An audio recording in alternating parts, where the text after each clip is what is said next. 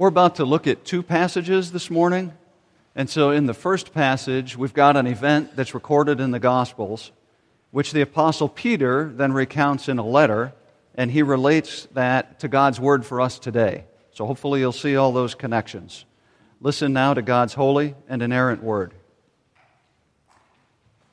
And after six days, Jesus took with him Peter and James and John and led them up a high mountain by themselves. And he was transfigured before them and his clothes became radiant, intensely white, as no one on earth could bleach them. And there appeared to them Elijah with Moses, and they were talking with Jesus. And Peter said to Jesus, Rabbi, it is good that we are here. Let us make three tents one for you, and one for Moses, and one for Elijah. For he did not know what to say, for they were terrified. And a cloud overshadowed them, and a voice came out of the cloud. This is my beloved Son. Listen to him. And suddenly, looking around, they no longer saw anyone with them but Jesus only. And as they were coming down the mountain, he charged them to tell no one what they had seen until the Son of Man had risen from the dead. So they kept the matter to themselves, questioning what this rising from the dead might mean. And now shifting over to 2 Peter chapter 1. For we did not follow cleverly devised myths when we made known to you the power and coming of our Lord Jesus Christ, but we were eyewitnesses of his majesty. For when he received honor and glory from God the Father, and the voice was borne to him by the majestic glory, This is my beloved Son, with whom I am well pleased, we ourselves heard this very voice borne from heaven, for we were with him on the holy mountain. And we have something more sure the prophetic word, to which you will do well to pay attention as to a lamp shining in a dark place, until the day dawns and the morning star rises in your hearts. Knowing this, first of all, that no prophecy of Scripture comes from someone's own interpretation. For no prophecy was ever produced by the will of man, but men spoke from God as they were carried along by the Holy Spirit. The grass withers and the flowers fade, but the word of our God stands forever. Let's pray together. Gracious Heavenly Father, we thank you for your amazing grace, and we stand now before you and ask that you would once again pour out that grace upon us, that you would open our eyes and open our ears and open our hearts to receive your word. And Father, we pray that your word would indeed find fertile soil, that the good news of the gospel would be planted within us, and that it would change us from the inside out. Father, our prayer this morning is that we would clearly hear your voice, that we would hear your voice with great confidence this morning, because when you open your mouth to speak, you call worlds and universes into existence. When your son walked this earth, it was by the power of his voice that he spoke to the blind and they received the, their sight, and to the deaf and they were made to hear, to the lame and they were made to walk. Father, we pray that we also would hear your voice, and by the power of your voice, that you would open our eyes to see and our ears to hear, and that you would make us who are lame because of our sin to run with joy into the arms of our Savior, in whose name we do pray. Amen. Please be seated. I should have mentioned this earlier, um, but we announced it last week, um, and accidentally we left Children's Church in there in the bulletin, so I hate to psych anybody out by that, but the children are going to be staying. We're giving our Children's Church teachers a little break for uh, a couple of weeks here, this Sunday and next Sunday. Um, Next Sunday, also, I'll, I'll, be beginning a new series, um, and which I'm very excited about. But I'm going to tell you more about that next week. This morning, I'm anxious and excited to challenge you with something uh, for this new year in 2016, which lies right before us. Um, and we're mainly going to look at that passage from 2 Peter chapter 1 that we read earlier. Um, but I want you to think about how unique it is, uh, and what a unique perspective it is to look at these two passages together, to hear them read together. Mark chapter 9, the story of the transfiguration, and then 2 Peter chapter 1, as Dave mentioned, Peter reflecting upon that experience. Um, that Mark wrote the Gospel of Mark um, is an unchallenged tradition throughout history. Um, going all the way back to AD 140. Um, all the historical and biblical scholars will tell you that there's this unbroken tradition uh, attributing Mark's gospel to Mark himself. But there's also an equally unchallenged tradition from scholars about where Mark got his stories. Um, it, listen to two quotes from the second century. Mark, who is called stump fingered because he had rather small fingers in comparison with the stature of his body. Now, that has absolutely nothing to do with what I'm about to talk about, but it's the beginning of that quote, and I thought it was funny to leave it in. Um, okay, he goes on. He, that is Mark, was the interpreter of Peter. After the death of Peter himself, he wrote down this same gospel in the region of Italy. In the second quote, AD um, 200. After the death of Peter and Paul, Mark, the disciple of Peter, also transmitted to us in writing the things preached by Peter. So Mark got all his stories from Peter himself. And it, this morning, we read this story in Mark chapter 9 where Peter, along with James and John, they went up this mountain and they saw Jesus transfigured before their very eyes, right? And in second Peter in that second Peter passage we read Peter's writing and he's reflecting on that same incredible day, that same amazing experience that he had on that mountain. And by itself, th- that's enough just to make this interesting. But I want you to think this morning particularly about Peter's reflections. He had this amazing this incredible experience, right? Surely a watershed moment in his life where he saw, along with James and John, Jesus in his unveiled beauty and glory, right? Beaming from himself. And he, he knew he didn't dream it up because he had with him two witnesses, James and John, who were also there with him. And they all saw Jesus' glory, and they also saw men who had been dead for centuries Moses and Elijah. And right there in those two figures, you have the entirety of the Old Testament summed up before him. Not only Jesus, but Moses, the law, and Elijah, the prophets. And here's Peter's reflection on that, that incredible experience, basically. He says, It was awesome. But this, this Bible, it is more sure and it is more certain and it is more clear than even that. Jack Nicklaus is arguably one of the greatest golfers ever, if not the greatest golfer ever. Um, for a while, people used you'd turn on a golf tournament and you'd watch, and they would always be talking about will Tiger Woods ever catch up with Jack Nicklaus with all of his major golf tournament tournaments that he won. And you know, if you watched it the past few years, you realize that's probably not going to happen with Tiger anymore. Um, but no one that I'm aware of, anyway, is even coming close to threatening Nicklaus's record. So he is certainly one of the greatest golfers ever, if not the greatest. What made him so great? I, I read this article years ago where Nicklaus told the story of how every year that he was playing professional golf, he went through the same routine at the beginning of every golf season. And what he would do was he would get on a plane and he would fly home to his old golf coach that taught him how to play the game of golf. And he would show up and he would say to his coach, Teach me how to play golf. Greatest golfer ever. And he would show up and he would say, Start from the beginning with me and teach me how to play the game of golf. And he said that his golf coach would hold up a golf club in front of him and he would say, Jack, this is a golf club.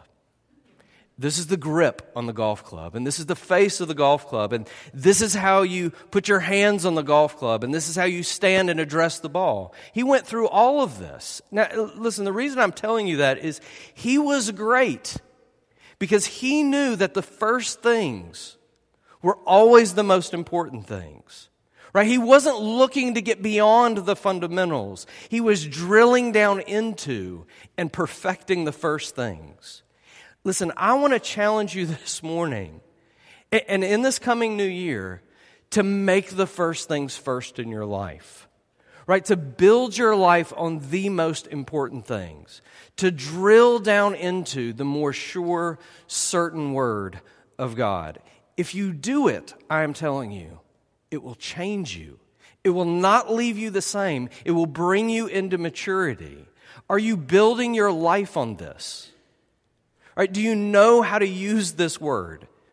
Do you know why you need this word so desperately in your life? These are our three simple points this morning what you must hear, how you must hear it, and why you must hear it. Okay, so let's look at this first point what you must hear. You know, Peter he wasn't just writing abstract doctrine and theology here. He was writing a letter. And he was writing a letter to a group of people who were face to face with the brokenness and the hardness and the messiness of life. And he wanted to help them. And he wanted to encourage them. And he wanted them to be strengthened. And of all the things you could imagine him saying and writing to this group of people, he, he wrote to these people that they needed one thing above everything else. And that one thing they needed was the Bible, the scriptures. He's saying, What you must hear is God's voice in the pages of scripture. He doesn't give them the newest, the latest, the sexiest fad or formula for success. More children's programs or bigger events for the church to be putting on. He doesn't say you're missing some experience in your life that if you just had this kind of experience, you, it would make all the difference in the world. No, what he says is that you must hear God speak in His Word. If you're going to grow, if you're going to change, if you're going to be strengthened, if you're going to come to know Jesus the one thing you need is the Bible. And you know, we hear that, and that pr- probably doesn't shock you very much because it might even sound a little like self promotion. Um, you know, one of the authors of the Bible saying that you really must hear the Bible. Um, but listen, how this one author, Peter, makes his point is fascinating. In verses 16 through 18 of that second Peter chapter passage, he says, Don't forget we saw with our own eyes Jesus' glory. We were eyewitnesses of his majesty. We were there when Jesus wasn't just reflecting glory, but the glory was beaming from him, that brilliant glory. We actually heard Jesus' Father speak from on high about his beloved Son. And don't forget, we saw Moses and we saw Elijah too. Can you imagine that experience. I mean, absolutely amazing. You don't forget something like that. I mean, they fell down terrified, Mark wrote. You don't forget an experience like that. You can see just how amazing it was if you look at that passage in Mark chapter 9, verses 5 through 6, because there it says, Peter, when he saw this, he said, um, let's put up some tents for y'all. If he was a southerner, he would have said that, I guess. But and, and Mark, you know, he gives us insight, having known Peter and being and having been Peter's disciple, into why Peter said that. Mark wrote this. He did not know what to say, for they were terrified. Look, you don't forget terror like that. You don't forget an experience like that. You don't forget how you said something really stupid when that happened. That kind of experience is a game changer. It, it's the most incredible experience you could ever imagine. And Peter wrote in verse 19, and we have something more sure the prophetic word, which is a very good translation of verse 19. To say the prophetic word is another way to refer to the Bible, right? And please hear this clearly. He is saying, You have something more concrete, something more certain, something more important, something more life changing than being with Jesus on that mountain. And that something is the Bible. And, and I know it, for me, it sounds weird to say that.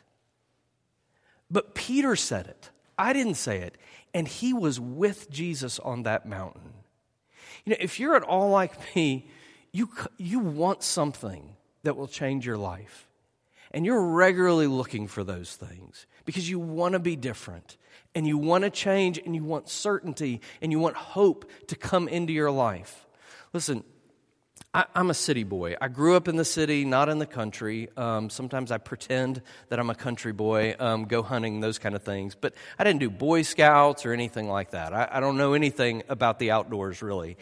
And in college, a bunch of guys got together and we said, We're going to go camping in the Smoky Mountains. And we're going to go camping for a week. And, um, and we hiked in to some place that was two miles in because someone had told us about this spot we needed to go. And we had a map and all that kind of stuff. And we absolutely did not know what we were doing. Um, and so we brought everything that we thought we would need for a week. And we brought ice chests full of ice and food and canned drinks and pots and pans and changes of clothes. And we brought waders and fishing poles and tackles and just, tackles and tackle and all kinds of stuff right? Um, and to say that we brought too much with us is a massive understatement. Um, but we were like nine hours from home and we were fully committed. Um, and so we had to do it. So I just can't describe to you how heavy and how miserable that stuff was hiking in for two miles uh, in the hills, right? The morning we were leaving, I woke up and I looked out of my tent and I saw my good friend Jimmy, Jimmy Kiker. I hope he listens to this. Um, and I saw him sitting by the fire and he was burning his sleeping bag. And, um, and I looked at him, and he just shook his head and he said, I can't carry this stuff out again. Um, and that morning, we took his cue and we burned the majority of our belongings. Um, sleeping bags, clothes, and it was just, it was just crazy. Um, and um, we just had all this unnecessary stuff with us, right? And here's what I'm saying to you. We burden ourselves with so, so very much, hoping that this or that will maybe change us. You know, I need a new experience, I need a new book, I need a new idea, I need a new program, whatever it is. And you need to hear Peter saying, You already have the one thing that is absolutely certain and capable of changing your life. And it's the Bible. And you might be sitting here this morning and you're thinking, I know I need to change. And I want to change. Or you might, or you might be like some of the pe- people Peter is writing to, and you're discouraged, and you're weary, and you're overwhelmed, and you're longing for strength and hope. Or you might even wonder if you really can know Jesus at all. I can offer you, I can offer you very few guarantees in life. Um, but I, I certainly can't guarantee you an experience like Peter's or like mine or like anyone else's. But I can guarantee you that if you place yourself under God's word, it will change you.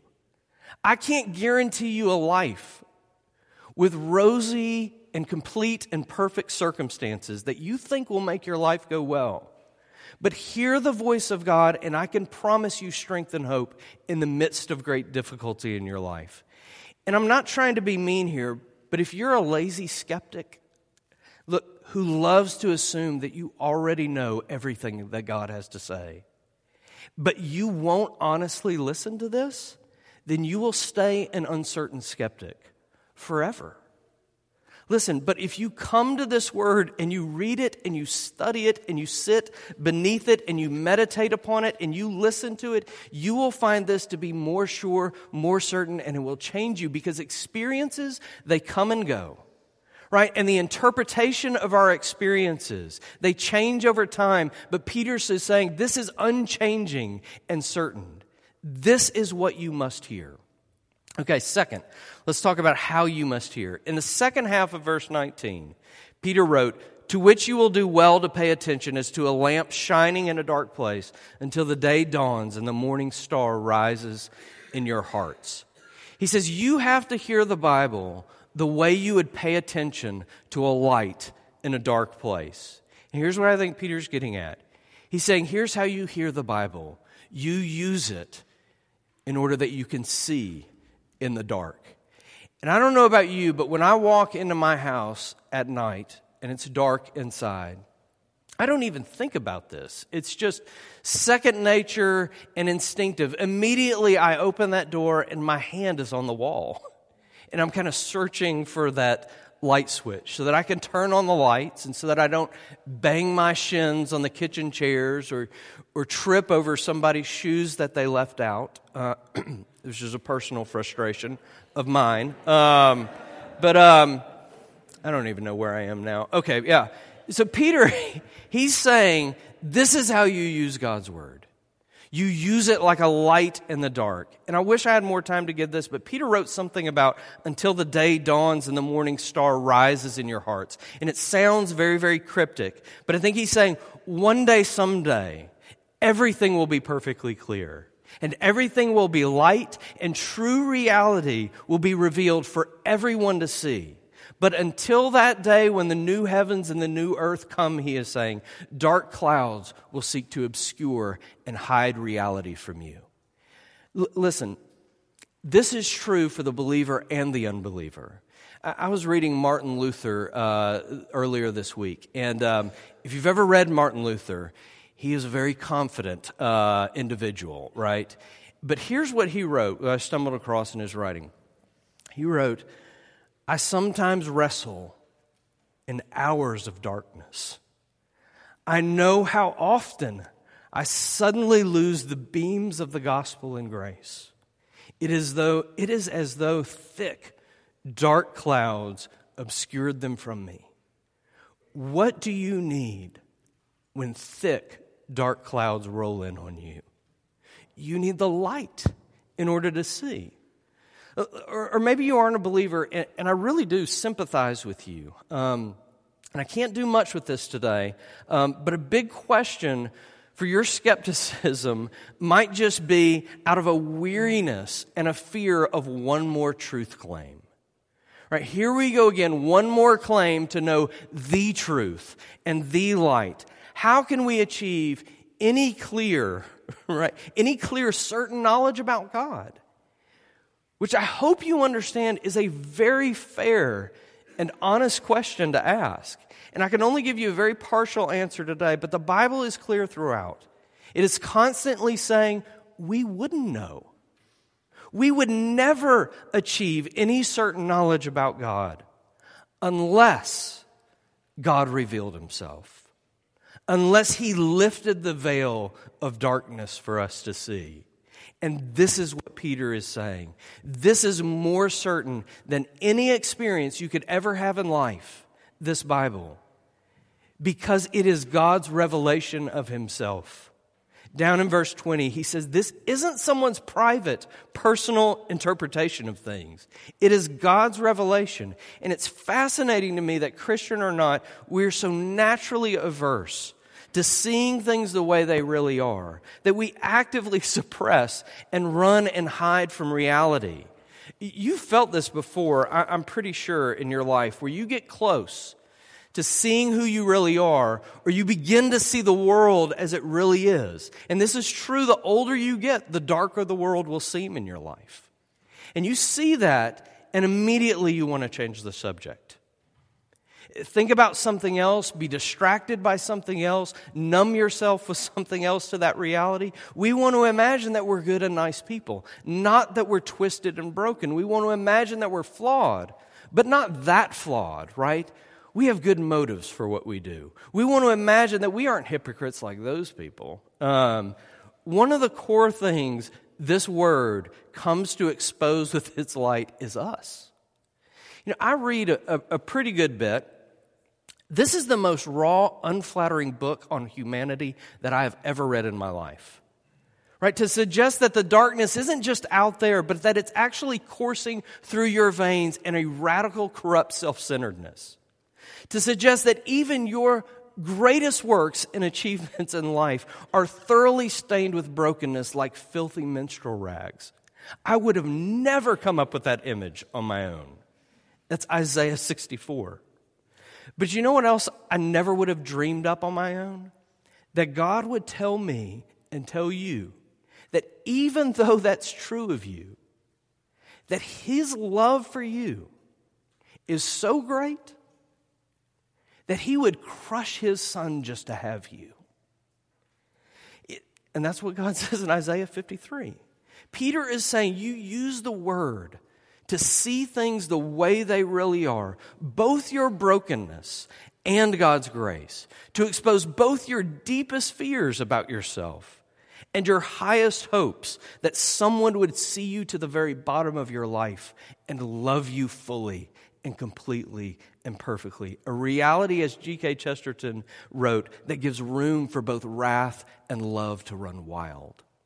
What I, what I just said in the past two minutes is at the heart of the message of the Bible.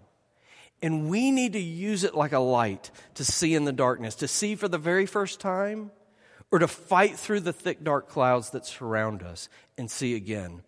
My Spanish teacher, when I was in seventh grade, uh, it was Mr. Rodriguez. Rodriguez. Um, we had to learn how to roll our R's. Um, and Mr. Rodriguez, um, he called my parents one day and he told them that he thought I needed glasses. And um, he, he had always seen me sitting in the back of his class, squinting, and I couldn't see the chalkboard. And when, and when I got home, my parents told me I had to go get my eyes checked for glasses. I was so upset. I was seventh grade, right? I mean, nerds wear glasses. Um, I do not want to wear glasses at all. I know I see some of you with glasses. That was my seventh grade self. But um, Anyway, when I finally got my glasses, and all of a sudden I realized how blind I actually was, it, it, it was amazing. I, I had gotten so used to all those blurry lines and vague shapes in my life, right? I was used to squinting at things to see, and now I could see. Have you ever heard someone who actually needs glasses say, Oh, I miss the good old days? when I couldn't see, I couldn't recognize my friends, I was bumping into things. Yeah, of course not. No one who needs glasses or contact lenses or whatever ever says anything like that.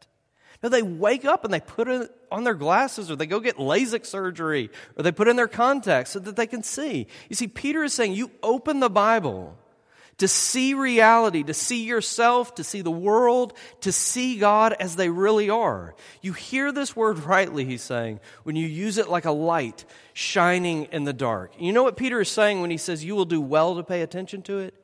He's saying you do yourself a favor when you put on these glasses. You're doing yourself good when you walk into a dark room and you turn on the, the light so that you can see. You'll be a bruised, battered, and broken mess in life until you hear God's voice that gives shape to reality. Under this word is the only place you can find real certainty, real comfort, real joy, real peace, real transformation. All right, last thing I want you to consider is this why you must hear. So, how you must hear, or what you must hear, how you must hear, and finally, why you must hear. Why you must hear and pay attention to this word. Peter tells his readers and you that you must hear this word because the Bible, he says, is not man's word. Look at verse 20. Above all, you must understand that no prophecy of Scripture came about by the prophet's own interpretation. Above all, it's, it's a big s- signal, right? This is really important, he's saying. Above all, you need to understand that this Bible is not man's word. The Bible isn't someone's opinions. It isn't someone's educated guesses about reality. The Bible isn't uh, some philosophy. It isn't uh, someone's ideas, right? It isn't someone's interpretations. It's something very different, he's saying. You see, opinions can't and won't change your life. They never have. Right? And the latest and greatest and most impressive philosophies can't lead and change you and transform you from the inside out. And educated guesses don't shape you and bring freedom into your life where all there was was slavery before. The Bible, Peter wrote, he, is very different from man's words. He's saying these are the very words of God. Look at verse 21. For prophecy never had its origin in the will of man, but men spoke from God as they were carried along by the Holy Spirit. And we could talk, we could talk for days just about that one verse. But the reason he's saying that this word is more certain, more certain than even his incredible experience that he had on the mountain with Jesus, is because he's saying it is the very word of God. And think with me just for a minute about the difference between your words or man's words and God's words. When you speak and when you call out and you use your words, your words are essentially powerless. They always have been. And parents know this very well. Because when they say, come to dinner, and they hear back, I'm coming in five minutes, nobody's there. And then they say, I said to come to dinner now. Five minutes more, nothing. Until eventually, said parent has to get up and go turn off the TV or take their iPhone away and threaten bodily harm kind of things, you know. Um, does anything happen? Man's words, your words, my words, you know what they can do? They can express a desire for a particular reality. But when God speaks, it is reality. There is no difference from His word and His action. When God says, Let there be light, He doesn't then go make light. There just was light. When Jesus in the boat stands up and tells the storm to be quiet and still and calm, he doesn't say that and then go calm the storm. It is calm when he speaks. Listen, I cannot guarantee you much. I've already said that. But I can guarantee you that this word, where everything else in your life has failed, it can change you. Because this word doesn't simply describe reality, it declares and creates reality. Listen, I'm not sure this morning what your fears are, or what your insecurities are, or what your disappointments in life are this morning, or, or, or even what your doubts are this morning. But I can tell you this if you think you're ugly and Jesus calls you beautiful, then you are. And if you feel in your life intense shame and brokenness, but He calls you forgiven and washed, then you are. If you are weak and He calls you strong, then you are. If you feel terribly alone in life and He calls you loved, then you are. If you are a broken and sinful mess, but He calls you His beloved child, then that is exactly what you are. If you feel terribly insecure in a dark, threatening world, but He calls you secure in the righteousness of His Son, then that is what you are. When Jennifer and I were dating and engaged and, and now married for a number of years, it's kind of creeping up. Um, my wife wrote me, or has written me, a lot of little love letters. Um, they used to be more frequent than they are now, by the way. But um, Jennifer. Um, but uh, anyway, over those same number of years, I've had other people write me letters um, as well. But letters from my wife and letters from other people are, are, are very different. Uh, they're both letters on a page, letters that go to make up words and words that form sentences, those kind of things. But I don't read those letters the same way. And I can't read those letters the same way. Why? Why do I read and reread my wife's letters? I have a drawer full of every letter my wife has ever written me. You know, I, I know that I'm heading into like cheesy, sappy territory, but listen. if you write me a letter, and if it's a nice letter, because um, I've gotten some letters that weren't nice, um, but if it's a nice letter, I might hold on to it for a while even.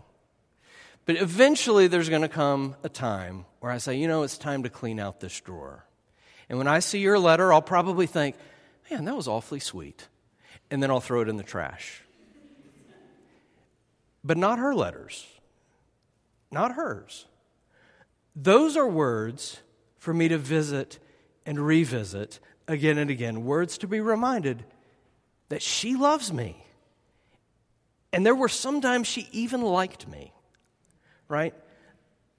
The Bible is God's revelation, the revelation of His glory and holiness and righteousness and of His not undying, but of His dying love for you.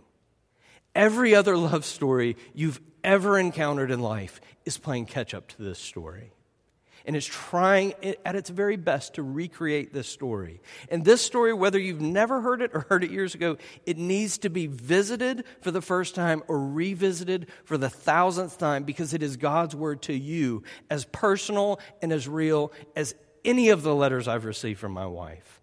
And His word, unlike hers and unlike yours, has the power to change you because it is the very Word of God. So here's, here's my challenge to you very, very quickly. Two, two little parts here. First, I want to encourage you do not miss what we are doing this morning, right? Give this gathering under God's Word a real priority in your life because I know how it works in your life that you get down the road and you say, well, if we make it back in town in time, we'll go to church and we'll sit underneath God's word. I want to challenge you to tell yourself we are going to get back for that. It has a real priority in our lives.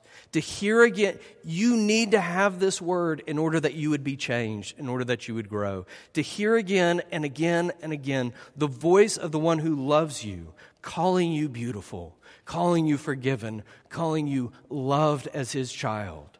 Because I promise you this if you are anything at all like me, by next Sunday, you will have forgotten it. And you will need to hear it again and again and again. And in between those Sundays, I want to encourage you this year to read your Bible regularly I try to think of another way to say it. It just sounds so very uh, paternalistic or something. I don't know. But to read your Bible regularly and daily, to listen to God's voice and to be honest about what it says about the reality of your brokenness and the reality of His grace in your life. Um, I asked our website guys to put uh, on the homepage of our website a link to a yearly Bible reading plan. So you can actually go to our website and find uh, Robert Murray M'Cheyne's yearly Bible reading plan. I'm trying to make this as easy as possible for us, um, for you and for me to say we need a regular diet of this word, this word alone that has the power to change us, to read it, to study it, to meditate upon it, to place yourself under it. It is the word you must hear, the word that brings light into darkness, the word that doesn't just describe reality, but actually creates it. Let's pray together. Gracious Heavenly Father, we are thankful this morning to be gathered and we are thankful that you have not left us in the dark, but that you have given us a light into our path. And that light is your word, your very word. Father, we pray that you would make us into a people of the word, that others would describe us this way, that we are a people who know how desperately we need to hear the voice of the one who made us and has redeemed us in Jesus. Father, I pray as we open your word regularly, week in and week out, you would show us reality, the way things really are, that you would reveal to us our broken condition, but that you would also surely remind us and show us the reality of your perfect grace and your perfect love for your children. For it's in Jesus' name we pray. Amen.